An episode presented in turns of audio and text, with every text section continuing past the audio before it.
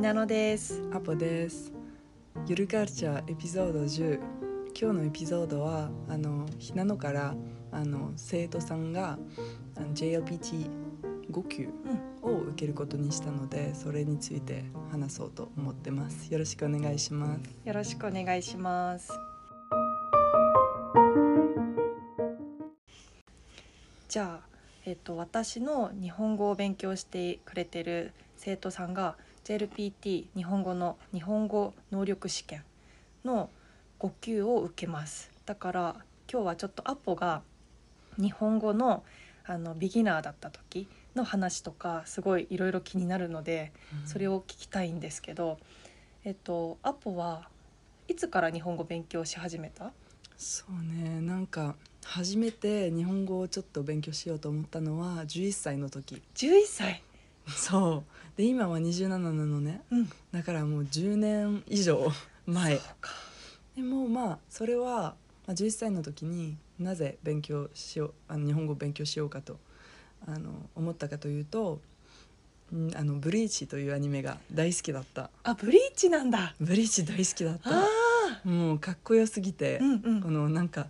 すすごい日本っぽくない、うーん。なんか刀刀みたいなも、うんんまあ、うん残白刀というなんだ けど見た私ねブリーチちょっと怖くて見れないの。嘘私逆に大好きだったそれが。 えうー、んそうなんだ。そうであのブリーチ見始めて多分10歳の時うん。ぐらいだったからまあなんか毎日すごいハマってたからなんかあの時にブリーチはフランスであのテレビ出てなかったのあどうやってやったフランスではテレビで放送されてない。放送されてなかっうた、んうん、からインターネットでなんか ille- illegally なんていう あ法律のねそうなんだっけえっ、となんかフランス違法違法とか、でもなんかフランス語とか英語だとうんなんかパイレットみたいな、あなあん海賊版そうそうそうそパうイレットうんそういうあのウェブサイトうでんブリーチを見てて、 結構普通だった、うんうんなんかあの時にあの放送されてなかったから翻訳してる人がいなかったからあのインターネットで、うんあのまあ、ボランティアみたいうにん人がやってたから、あーそれはじゃあフランス語のブリーチを最初見たってことあの声は日本語だったけど、うん字幕は、うんあのまあ、ボランティアみたいな人がやってた、うんうんでその違法的なウェブサイトに全部あの投稿されてた。ででそのウェブサイトであの、まあ、いろんなページがあったのね、まあ、ブリーチを見たい人とかナルトとか見たい人 うんでもう一つのあのウェブサイトのところは日本語のなんか基本みたいな、うんでそこにロマ字ですごい簡単な自己紹介が書いてあったのねうんなんかまあ「こんにちは」とか、うんうん私の名前は何々です」とか、うんうんでそこからロマ字で勉強し始めてであのなんかそんなにまあそれでもすごい楽しく勉強してたけどすごい勉強する理由が特になかったけど、まあ、毎日ブリーチ見てたから毎日インプはされてたし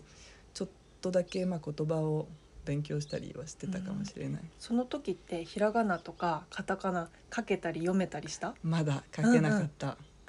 いいかもしれないそれはあのひらがなとカタカナ勉強あ初めてあの書けるようになったのは14歳の時うだんから3年後うんうん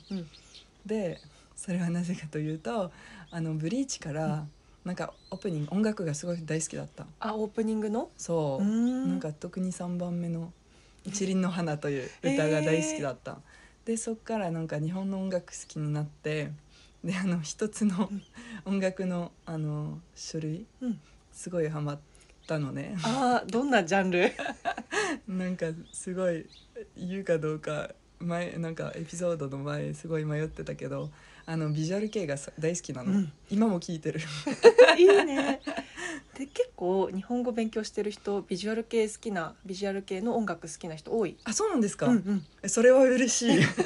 うんやっぱり外国人はなんか今もビジュアル系聞いてるんだけどなんかえコメント、うん YouTube 動画のコメントの中で外国人が多いんだよなうんじゃあ日本のビジュアル系はちょっと海外で人気なんだねそうねそれは日本語の先生するまであんまり知らなく てあそうなんだ、なんか私が知らないビジュアル系のバンド、うんあんまり詳しくないから先生これ知ってますか知ってますか?」っていろいろ聞かれて「ごめんねわかんうんない」うんうんうん で困もる困そるれがいいモチベーションになってるね。そうだからごめんちょっと話、変な方向に行っちゃったけどあのなぜ日本語を、まあ、その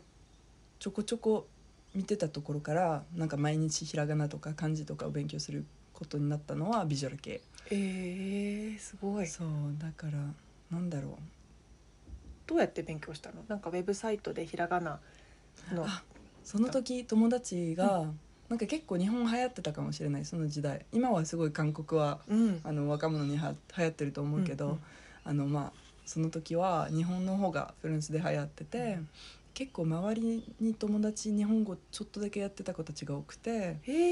ーうん、結構14歳の時だよね中なんか中学校のうん時、じゃあ中学校でちょっと日本語をそうやってるっていう友達がいたんだなんか今思うとなんか、まあ、ミレンという子がいてその子はなんか日本の可愛いなんか文化が好きだった。あ可愛いカルチャーそうそうそうそうそれが好きででもう一人モナちゃん、うんモナちゃんがあのドラマが大好きだったとジョーニーズが大好きだったうんジョニーズあジョーニーズって言わないの何なんかカートゥーンとかあ漫画アニメ違う違うなんかバンドのなんて説明すればいいんだこれはなんだろえこれ日本語で言わないのかなうモナちゃんなんかねモナちゃんはなあの友達の名前で、ジョニーズジャーニーズあジャニーズ アイドルね ごめんごめんそうそうそうそう、うんうんアイドル好きだった子もいてで私のあの幼馴染みうん幼馴染み幼馴染み幼馴染みがあのアニメ好きだった、うんだから幼馴染みからあの漫画アニメ紹介されてで結構それで、まあ、周りの友達がみんなちょっとだけ日本が興味あったから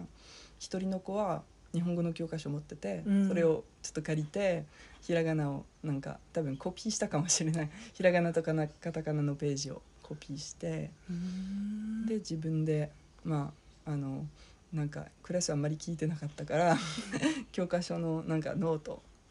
の隣にずっとあのひらがなの練習を一人でしてたじゃあその時に結構ハマってたんだねハマってた楽楽しくやってた、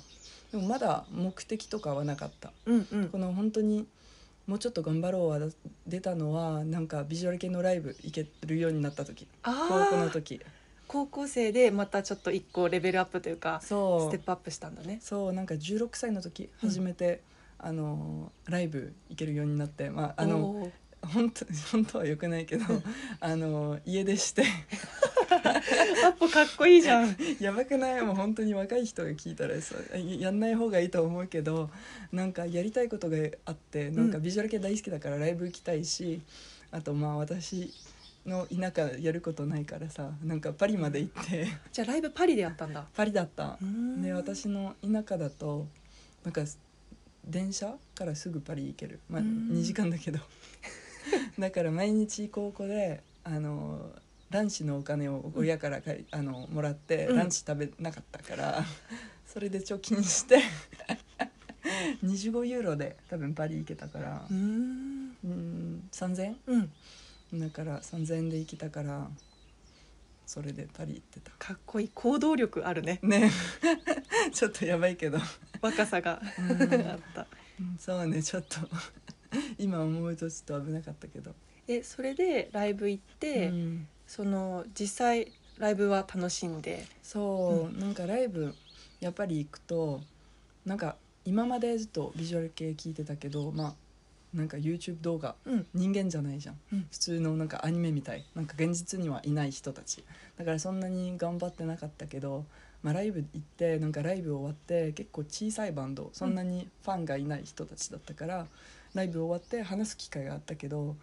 なんかそんなに話せなかったから、うん毎回ライブ行く前になんか準備してたじゃあライブ終わったらなんか「あ楽しかった」ってなんていう、まあ、あの時楽しかったって言えなかったから「楽しかった」という文章をうんその時に覚えた「ライブすごく楽しかったです」とかあーそういうなんか家で勉強してか友達とか知ってる友達がなんか一人のその時の友達が結構、まあ、大人だったのね一緒にビジュアル系のライブだって行ったけどその子は結構日本行ったりしてたから。うんなんかライブ行くとどんな文章使うんですかとかってあの周りの人に聞いてうん準備してた、えーじゃあ初めてその日本人と日本語を話したのってそのライブの人ライブの人あー楽しかったですありがとうございますすごまいた来ますみたいなまたまた遊びたいですみたいなそのライブの人もさ、うんすごいあの嬉しいだろうねフランス人の人が、あの日本語頑張って勉強してくれて、あの楽しかったですって言ってくれると、うんめっちゃ嬉しいと思う。うん よかったですもう多分多分まあでもちょっとなんだろうあの時の反応はなんか何言われても全然分かんなかったから、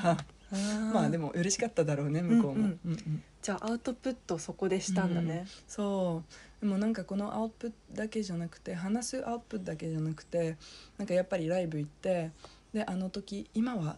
どうかわからないけどあの時はすごいアメブロうん、知ってるあのブログ、イエスうんうん、なんか昔みんな使ってたあのブログのうんプラットフォうーんうムんだったよね、だから大体バンドマンはあのアメブロ持っててでまあ毎日でもないけどなんかよく投稿してなんかまあツアーの写真とか、うんなんか今日買ったお菓子とかなんか本当にあの簡単な話は大体こうあの投稿してたからあのバンドマンのなんかアメブロよく見読めたからうん、読んでたからなんか同じアメブロを作ってあの真似をしてたのあーだからああそういう内容やってるんだ、うんちょっと難しい内容のアメブロもあったからそれは真似せずにちょっと簡単なブログを見つけて、あじゃあそういう文章を使ってみようかなってでちょっとまあ毎週とかちょっと書きながら全然あの、読んでた人そんなにいなかったと思うけ どえじゃあアポはどういう日本語その時書いてたか覚えてる？なんか本当にまだあるよわあ本ちょっ当と？調べたら出てくるでも見せられないかもちょっと今日はうんちょっとなんか例えばあの今日はどこどこに行きましたとかそういうの書いてた。結構例えばあのなんかメイク、うんその時めっちゃ興味あったからあじゃあ今日はあのスーパーでこのメイク買ったんだけど、うん安安かったけどなんかこんな感じですみたいそういうレベルで書けたんだね。なそんなにアイラインを買いましたみたいなスーパーでアイラインを買いましたうんうんなんか色良かったです色良くなかったですとかすごい簡単なでもすごい楽しそう。うん自分の楽しいことができ楽るしかからっ。たしあとなんか今ちょっと嘘ついた気づいたうんなんかねその時にブブログとかライブで日本語使ってたけど同時に高校で授業を受けてたのだからおちゃんと文法とかはうん授業あったのねう、んでもブログで書いてたのはなんかさっきちょっとまあ嘘というかちょっと間違ってるところはブログで書いてた時になんか「ます」とかを使ってなかった、うんなんか「アイラインを買った」うん「あーライブ行った」カジュアルな。そうなんか学校でちゃんとした日本語を勉強しながら自分でなんか日本人が使う日本語をちょっと見てて、んなんか自分で体験してたりしてたうーん。なんて言うんだろうチャレンジうんうん。じゃあアポはそのだいたい初心者うんビギナーレベル JLPTN5 とかうん N4 のレベルの時は結構チャレンジをいっぱいして結た構ねチ。ャレンジいろんなあのなんか日本語ってさなんかこの学校で使う日本語もすごい大事と思うからそれもなんかチャレンジした方がいいと思うけどなんか同時になんか、まあ、ブログでどんな風に書いてるのかか、まあ、あのライブでどうやってうんコミュニケーション取ってるのかなんかいろんな日本語の、なんかチャレンジをしてた。確かにスピーチスタイル違うからすごいポライトとカジュアル全然違うよね。だから最初はなんかすごい「え何これなんでなんかマスをいつもつけてる、私なんかライブのなんかビジュアル系のうんなんか DVD とか見ると、最後のなんだろうボーナスってわかボるーナストラックボーナストラックというより例えばあのツアーの動画ででツアーなんかツアーってライブだけじゃなくて大体、まあ、あの車で移動する時とかそういう時に、まあ、会話とかを聞いてれてたりしてたの、なんかじゃあこれから大阪に行きますみたいなでそういうなんか DVD の中で結構カジュアルな日本語だったからなんか「ます」とこのなんか事象系うんの動詞はどうやって分けて使うのみたいなうんで全然理解してなかったからちょっとやっぱり先生に聞いたりインターネットで調べても自分で使わないとセンスが出ないわからない。それはあるうんなんか本当にインプットだけだと本当に実際使う時になんかあれってうんうんうんうん気づきがあるよね、アウトプットする時はそうやっぱりそうそうそう例えばなんか私結構フランス語で話すとそんなに丁寧じゃない結構カジュアル 多分フランス語で仕事したことないから結構ゆるいというかだから日本語で初めて話した時にじゃあ全部カジュアルにしたいなと思って私「マス」とかつけたくないみたいな 結構外国人の中でいると思うけど、うんだからなんか初めて大学で会った人になんか「あアポですよろしく」みたいな「えかっこいい」って言われて「えその反応じゃないな私のあの欲しかった反応、うん結構普通な会話したかったのに、うんなんか「よろしく」だけを言うとなんかそういう反応が来るんだってうんそういうインプレッションうん私のなんだろう思われてることはこんな風なんだみたいなでそれで、まあ「よろしくお願いします」を言った方がいいんだって気づいた。確かに本当にそれあるよね、うんなんかアウトプットしてその、えーインプレッションうん、そのどんな風に思われてるかそそうそれを気づくから、うんアウトプットはしてほしいねうね、うんうん本当に本当になんか例えばえひなのはうんなんかそういう経験って、あるかな、あるかもしれないでも最初本当に中学生とかの時の、本当にビギナーの英語の時は結構学校日本の学校の英語教育ってインプットインプットインプットッだったから、あのあんまりアウトプットできなかったの。でも、なんかあの地域の国際交流センターとか行ってうんう「んこんにちは」って外国の先生に話しかけたり、うんあとあのスーパーで学校の、えっと、AL ALT の先生に会ってでなんか「こんにちは」ってお話ししてたらなんか私すごい身長が大きいから「うんあの How tall are you?」って聞かれたと思った How old? あ、how tall?、うんあ、そっか。でも本当はその英語の先生は「How old are you?」ってあ、そっかそっかそっか。聞いてる聞いてたけど私は「How tall are you?」って言われたと思ってショック。 「I'm 169」って 言ったそしたらその先生すごいびっくりして「お You are 169 years old」って言われてはいって言っ たの。そうでうん可愛いい。でもなんかあ私が聞いたのはその「Your age だよ」ってあ、そっかそっそうか。言われてああって思ってすごい今でもそのミスは覚えてるけどなんかあんまりこうミスをなんか、あのミスに対して怖がらずにいっぱいお話ししてた。確かに何だろうなんか結構私初めて言語を勉強した時にまあひなのと同じく学校で英語とスペイン語あと日本語でなんか最初はアウトプットできなかった、うんなぜかというとなんかフィードバックが来ると恥ずかしい、うんあ間違えた間違えたみたいなでなんかやっとなんか外海外の人と話せるようになったらなんだろうこの機会が増えた時あの毎日悪い反応まあ悪い反応というかネガティブフィードバックうんなんかあの通じなかった時が多かったしか逆に私聞き取れなかった時もあったしもう毎日もう10回以上なるからもうどうでもいいってなる 確かに、とりあえずなんか通じればいいみたい な。うんそのやっぱり怖いっていう恐怖うんを超えてそのバリアを超えた時にちょっと無敵になるそうそうそうそうそう何でもいい。そうだからこのなんか、うん、言語を学ぶとアップするあのなんて言うんだろう価値、うんはこのなんだろうこの文法とか言語のセンスをうまくなるのじゃなくだけじゃなくてあの強くなる心が。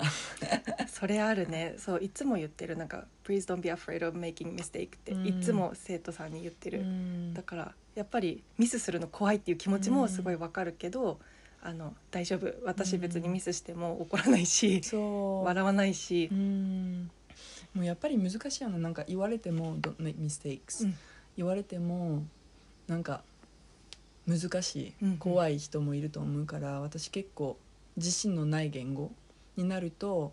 まあネイティブスピーカーと話せる前にまあネイティブスピーカーだけどなんか実際日常会話で話す前にちょっとお金かけて先生のレッスン受けるの。うんそしたらなんか先生を払ってるからなんか絶対反応はなんか優しいうん、からなんか最初はちょっと自信をビルドアップするなんて言うんだ自信を、あ日本語なんだろうねなんて自言うんだ信ろうをビルドアップするためにね自信を蓄えるじゃないね自信をうん高める高める、高める、まなんか自信を高めてからあの日常会話をちょっとやってみてるちょっと私逆に多分弱い方だと思う結構準備せずに日常会話をやってみてる人もいると思うけどなんかもうちょっと自信がない人だったらあのちょっとお金かけてもいいと思うしでお金がない人なら、まあ、例えばツイッターとか、うんあとタンデムというシステムもあるけど、何タンデムはあ TANDEM うんでタンデムパートナーというのはまなんかタンデムというのはもともと自転車みたいなんだけど自転車で2人が乗れるやつうん二人乗り自転車2人乗りなんだけどなんだろうなんか How do you call this? タイヤタイヤタイヤが3つあって、うんであの2人で乗って、うんで2人もやらないといけないなかるほらどなんか言語を学ぶ時のタンデムパートナーというのはあの例えば今やっててあの今ベネソレア人のとなんかタンデムパートナーがいて彼があのフランス語ややりたくてで私はスペイン語やりたいから毎週なんかあの一緒に電話してでフランス語とスペイン語のお互いをあのなんか練習の手伝いうんをしてる。うんランゲージパートナーみたいなそうそうそうそうそうそれに尽きるとあでもそうねね多分ラングエッジパートナーとタンデムパートナー一緒かもしれうない意味はんだからそういうなんかいい環境を作って、その環境であの言語を使えるあごめん追加に、うんだから多分ビジュアル系もちょうどそんな環境うんだったと思うなんかこの環境で、まあ、ビジュアル系大好きだから間違ってもどうでもいいとりあえず伝えたいみたいなだから言語を使える環境を作るのが一番大事かもしれうんうんない。うん本当になんかちょうどその JLPT の N5 を受ける生徒さんは、ランゲージパートナーもいるし週に1回私のレッスンを受けてくれる、だからそのランゲージパートナーと話してちょっとまだ分からなかったこと聞きたかったことを私のレッスンで聞いてくれるし私のレッスンで文法をちゃんと勉強するけどその習った文法を使ってランゲージパートナーとコミュニケーションしてるちょうどいいすごいいいシステムを作ってるから頑頑張ってほしい。そうね頑張ってくださいうんじゃあ今日のエピソードでなんか結構、まあ、勉強になったのはやっぱりちょっとまあ全部最初からの言言語の勉強の話をしたらなんかこのアウトプットだけが大事だったんじゃなくてなんか同時に文法もうんアウトプットもうん一緒にやると大事だな。うんうん、そう本当にインプットとアウトプットでいいサイクルうんをずっと回してほしいインプットしてそれをアウトプットしてそこで気づきがあって、でまたインプットしてアウトプットして頑張って頑張って勉強になりました。ありがとうございます。ありがとうございます。